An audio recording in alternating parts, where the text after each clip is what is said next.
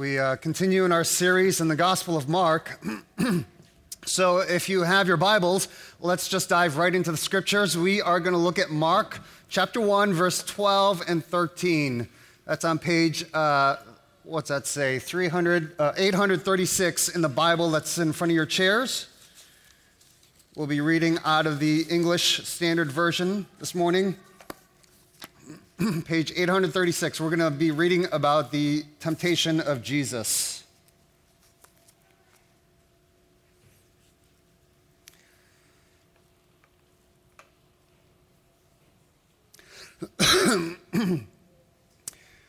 follow, follow along as I read this passage.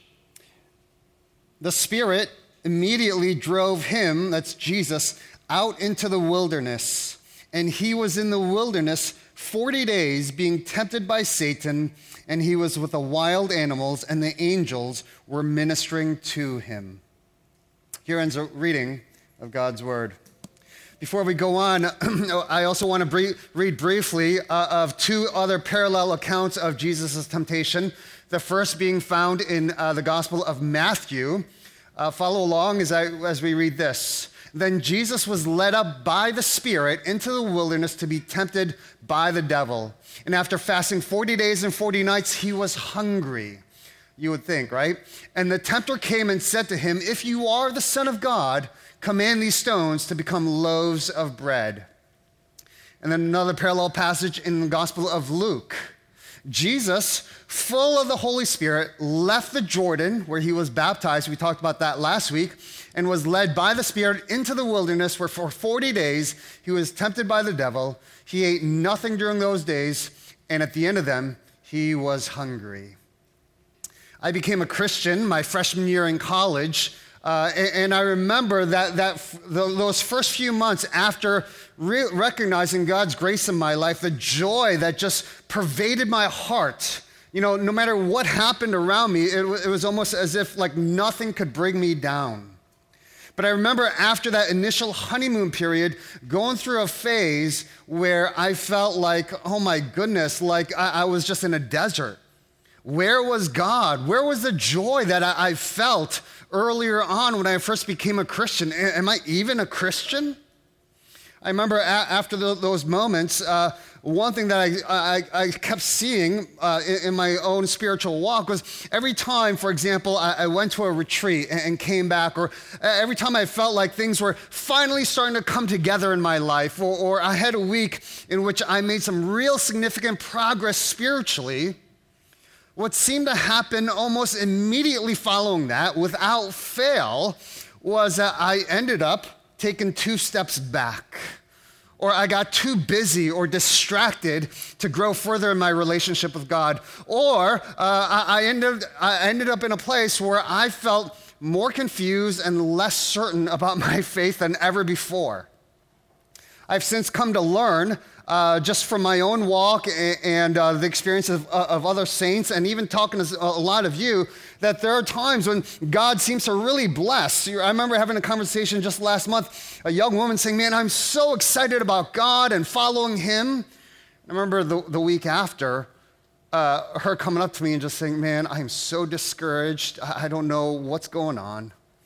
Well, well, there's a few principles that we want to look at during the, uh, uh, through, through the, the, story that really helps us understand the occasion for temptation and, and the nature of temptation in our lives. And, and so we're going to start off with a principle and then we'll kind of see where this is found in the scriptures that we read this morning. And so the first principle that I want to point out is this that conflict and trouble often comes after a spiritual high point in our lives right? We have to pay special attention to the way Mark tells the story of Jesus here. Uh, one thing that's very unique about the Gospel of Mark, he uses the word immediately 42 times throughout his Gospel. 42 times he uses that word. And uh, 11 of those times he uses right in the first chapter. In the first chapter alone. And so uh, we're going to go back to uh, something we read last week, but notice this. Um, the, uh, I, I, kind of uh, faded out the rest of the story, but, but look at what, uh, uh, oh, sorry, that says Luke, but Mark's does in, in, chapter 1, verse 10. He says, This is Jesus being baptized in, in, in the waters of Jordan, and immediately he saw the Spirit descending on him like a dove. And, and then the very next story, he reverses it, but it's the same words. He, he says, The Spirit immediately what Mark is trying to do here is saying, look, there is no break in this story. Even if your Bible breaks up these two stories, there's no break. Mark connects these two stories together. Right after the baptism of Jesus, what follows immediately is that Jesus is driven into the wilderness. And so notice, uh, after the Spirit of God comes down upon Jesus at his baptism, and, and Luke says, remember that he was full of the Holy Spirit. And in that story, God the Father speaks to Jesus, his son, and gives him words of blessing and affirmation. What follows after that mountaintop experience is not peace and tranquility. Uh, what follows is that Jesus is driven right into the heart of the desert to face spiritual battle against the enemy. And so uh, there's a lot of there's a pattern here, right? First, there's water and there's spiritual spirit's baptism. Then there's wilderness and spiritual battle. First, there's this voice from heaven that comes down and, and affirms Jesus' identity. Then there's a voice of hell that comes that questions Jesus' identity. First, there is strength and renewal and comfort. And then next, there's weakness and isolation and conflict.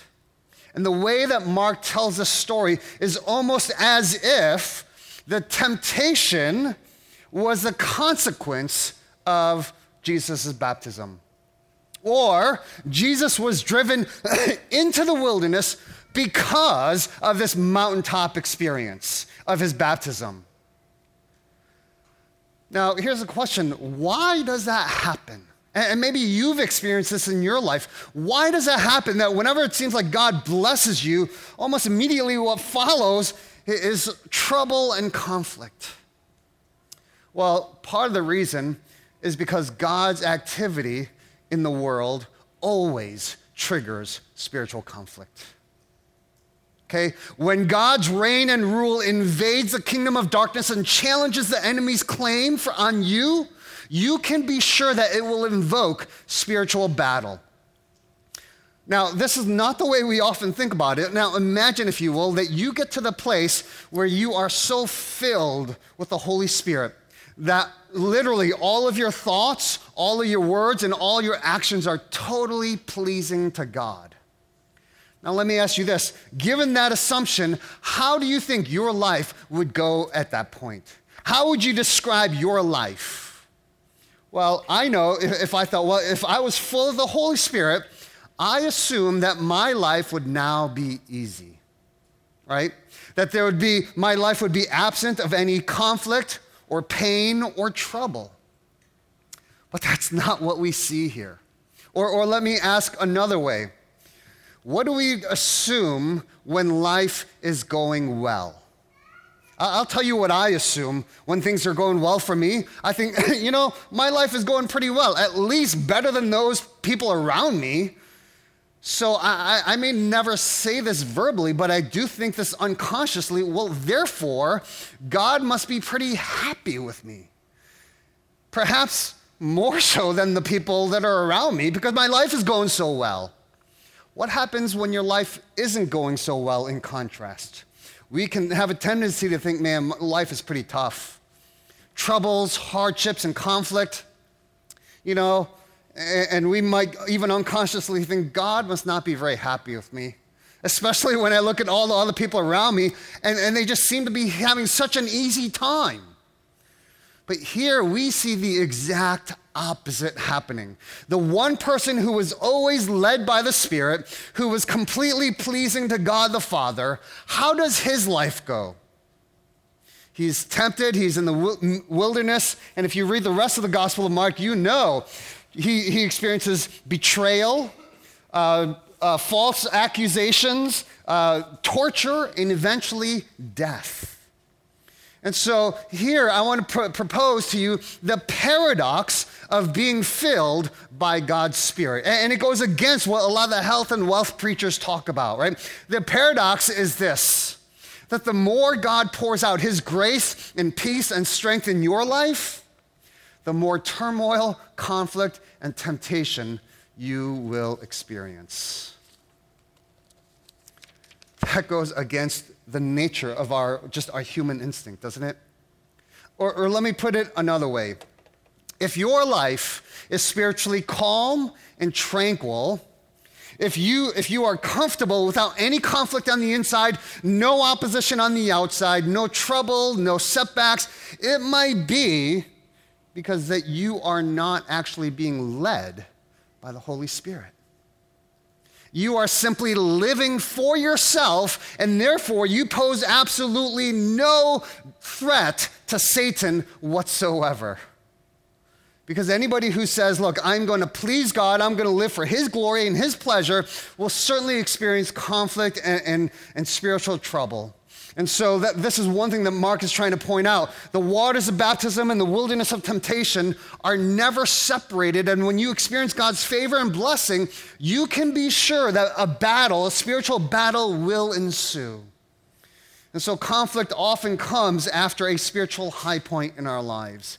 That, that's, that's just the occasion uh, of temptation in, in, our lives. There's another occasion that happens that we see uh, through this story is, is, this, which is really interesting. That trials and trouble uh, and temptations also come when we are most vulnerable. We want to notice that Jesus wasn't tempted in the security of the temple or in the safety of community with his closest disciples or at the mountaintop experience of his baptism uh, but in the lonely, desolate place of the wilderness. Right, that, that's what Mark says. Jesus was driven into the wilderness. And in Jewish thought, wilderness was a place of danger, isolation, and where demons lived. Now, the trouble with the word wilderness for us is that it conjures up images of like maybe national forests or national parks, right? When we think of wilderness, we think of something like this a place where it's teeming with wildlife. There's no, you know, city lights, and you can see the stars at night, and uh, the, you can go hunting and fishing, and, and you could eat and talk around a campfire at night. Oftentimes, we think of this as wilderness. But the wilderness in Greek, the word eremos, is, uh, uh, which can be translated uh, wilderness, but is actually better understood and translated in our modern context to mean simply desert. So instead of looking something like this, Jesus would have been driven into a place that looks something like this. Eremos describes a place where nothing grows, there's no life, it's a dry and lonely place, there's no food and no water to sustain life. And Matthew uh, accentuates this, right? Matthew says Jesus was hungry. After fasting for 40 days and 40 nights, he was hungry. Now, it's probably safe to assume that uh, not many of us have ever known that kind of hunger for 40 days and 40 nights, right? Um, that Jesus' hunger was on the verge of starvation. And this is why Satan's appeal to turn bread, uh, stone into bread actually had very powerful appeal to Jesus. But instead of doing that, Jesus, in effect, said, Look, I'd rather starve uh, apart uh, and, and um, starve rather than violate and, and, and, not follow the will of my Father. I don't know about you, but uh, when I think of hunger, when I'm hungry, does it bring out the best in you or the, or the worst in you? Right? All, all the wives are looking at the husbands like, oh man, the worst, right? So just, just yesterday, we, we go out to lunch right before the Michigan game to our favorite Indian restaurant. And we get there and, and, and we order the food and we were waiting. Uh, we've, we already got, we've already gotten there like a couple hours after our usual lunchtime, right? So we're already starving, as we say. And uh, this place actually makes really good food, and so the food takes a long time. So we're waiting, and we're like, okay, 20 minutes, 30 minutes. And uh, I start getting restless. Um, and, and this, this thing comes upon me where, where uh, some of you know, may, know, may know this term where, where you start getting hangry, right? Hunger that causes anger, right? I start getting hangry. And when I get hungry, hangry, and I'm vulnerable, it brings out the worst in me. My wife, who is so wise, notices the signs of me getting hangry. Right? So she starts to, you know, I'm like looking out the window. I'm like not saying anything. I'm like inside my own head. I'm like looking at the waiters, kind of, where's our food? And she just starts chatting about something. I, and I can't even remember what it was. And uh, like two minutes into the conversation, I look at her I'm like, what are you talking about? And she just says, I, oh, no, I, I don't know. I'm just trying to distract you because you're getting hangry, right?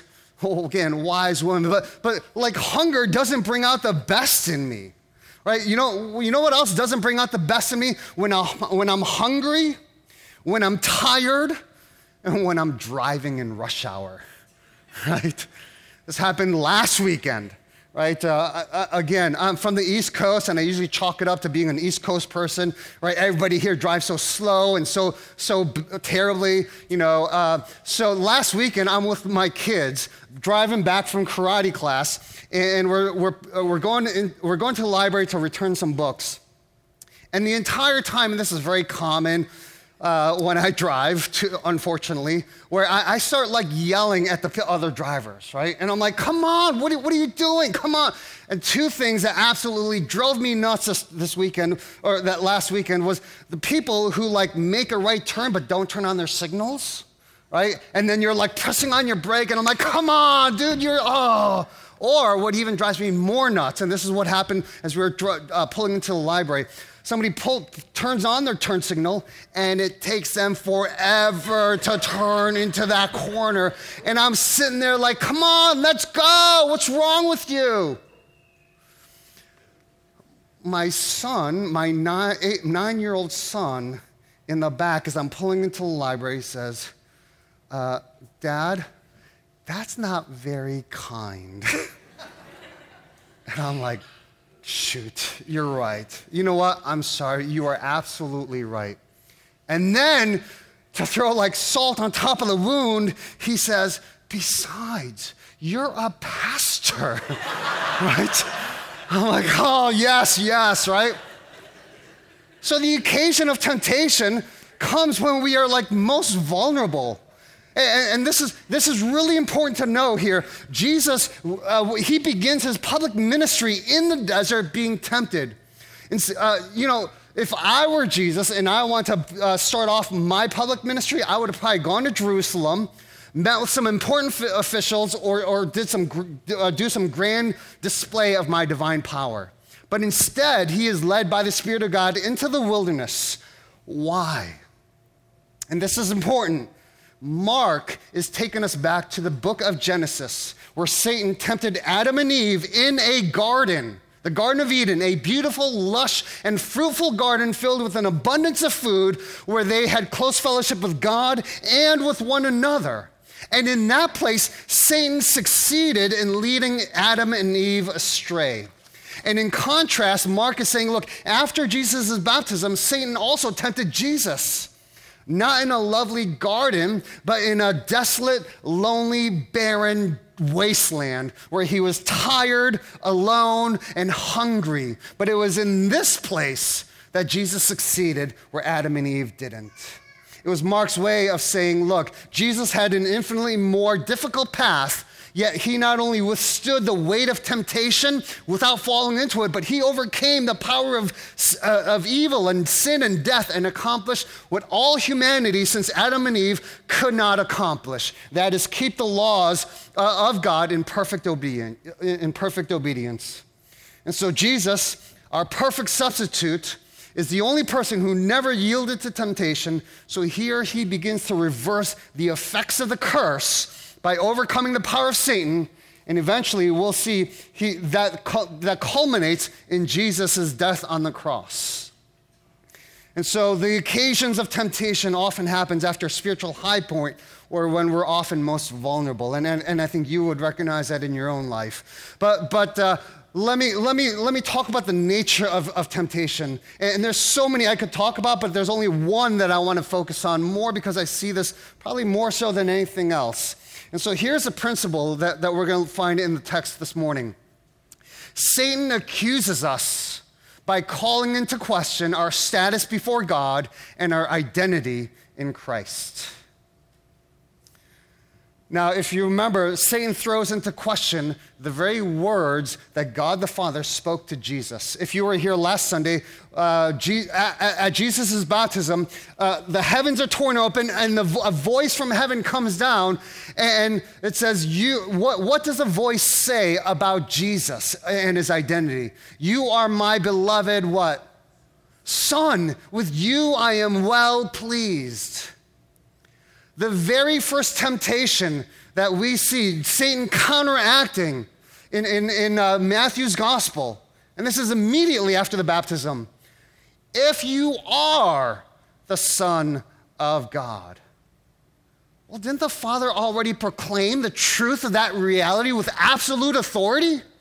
And yet Satan provokes Jesus to prove what God the Father has already stated as true.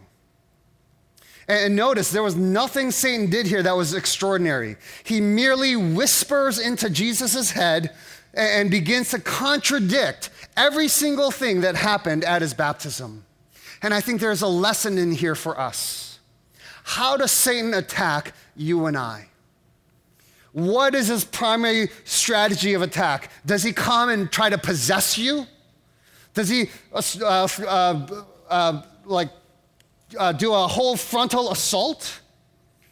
No, the core of Satan's plan of attack is not to tempt you with obvious sins, right? Why don't you go murder somebody? Why don't you go steal a bank? Or, or why don't you, you know, commit adultery? Although he does use those things, right? No, his grand tactic is to call into question our very status before God and our identity in Christ, right? In Christ, we are God's beloved sons and daughters. But there's another voice that whispers in our ears a very different message a message of accusation and condemnation that actually distorts and oftentimes erases the very truth of our status before God and our identity in Christ. And so, what Satan does is he takes the rejection and the hurt that we've experienced. He, he takes the guilt and the shame that we feel and he pours gasoline on it. And he fills us with, self, self uh, with such self hatred that we simply forget who we are in Jesus Christ. Satan calls into, into question the spiritual authority of God's word that has spoken so clearly in your life. And so often, when I talk to people, they'll say, you, know, uh, man, I don't know if God really accepts me uh, after how many times I've failed. It's like every day I come back and I ask forgiveness for the same thing over and over again. Like I'm like damaged goods. I don't know how God can still love me after what I've done. And in fact, I've never told anybody this. Well, if you would just indulge me a little bit, I think what happens in that temptation is very similar to the story of, uh, of the, a childhood story of Cinderella. Right? I think the story of Cinderella captures very well Satan's tactic. Um, and as you remember, uh, Cinderella lives with her two stepsisters, who are this pair of ugly shrews who make Cinderella sleep in like the furn- in the furnace room, and they have Cinderella convinced that she is nothing more. She will never amount to anything more than just a maid. And if you've ever read that children's story and if you've ever looked at the picture, you may, you, you may remember thinking, like, doesn't Cinderella know how beautiful she really is? I mean, can't she see that she is so different both inside and out from her stepsisters? Why doesn't she just look in the mirror? But the voices of her stepsisters are so loud, and Cinderella could only see in, the mirror, in her mirror very darkly. And so she continues to be their slave right up until the invitation of the great ball from the prince, right? And then when, Cinder, when that invitation comes, you remember the story, Cinderella shyly uh, uh, suggests that she might like to go. What happens? Her stepsisters mock her. You think you would fit in with such people of beauty and grace? There's no way. And they continue to mock her, uh, uh, just thinking how foolish she is. Man, you think the prince would ever want somebody like you? There's no way. Even, even as Cinderella is helping the ugly stepsisters, like stuff them into their outfits, right? They are mocking her. Well, God's grace finally comes in, in, the, in the form of a fairy godmother and dresses her in this beautiful gown. And for the first time, she looks in the mirror and she sees how beautiful she is, but she still thinks it's due to magic. She, well, you know the story. She goes to the ball, and the prince recognizes her as, uh, recognizes her as the one that he's been looking for all his life. And so he spends the entire evening dancing with her and totally enraptured by her presence. But as the clock strikes midnight, Cinderella fears that she will be exposed for the little, the homely maid that she really is. She runs out of the room, leaving her glass slipper, slipper behind. And even though she still has the other glass slipper in her possession, she doesn't come forward when, the, when she hears news that the prince is searching the entire city for the one young lady whose, uh, whose foot would fit this dainty shoe. And once again, the stepsister's voices have her convinced that she is nothing more than an ugly cellar maid. And, and the Cinderella, and the story ends, right? Fortunately, the prince doesn't give up. He searches the entire city until he finds her. And then, you know, how does every fairy tale end? And they lived happily ever after. Well, this is a picture of, I think, us, who are the beloved of the great Prince of Peace, the King of Kings, and the Lord of Lords, Jesus Christ. And so, what he does is this if you are in Christ, he calls you out of the cellar out of your shame and out of your guilt and out of your fear. And He calls you to this relationship with Him this love relationship with Him. And, and He assures us look, what happened in the des- desert gets completed at the cross. And there, that means that for us, the penalty of sin has been taken away. Nobody can accuse us, nobody can condemn us. And although the power of sin still remains, right, there's guerrilla warfare that still happens in our hearts, right? Sin has already been defeated because of Jesus' overcoming the, Satan in the desert.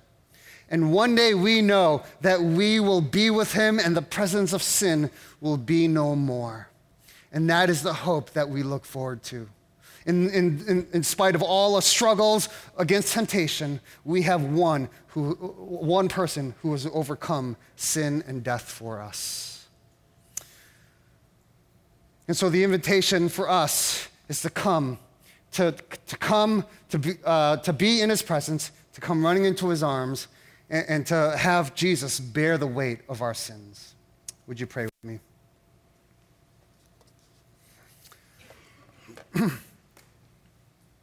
and so, Jesus, this morning that we want to proclaim and declare that we are no longer slaves to fear because you have claimed us as your own.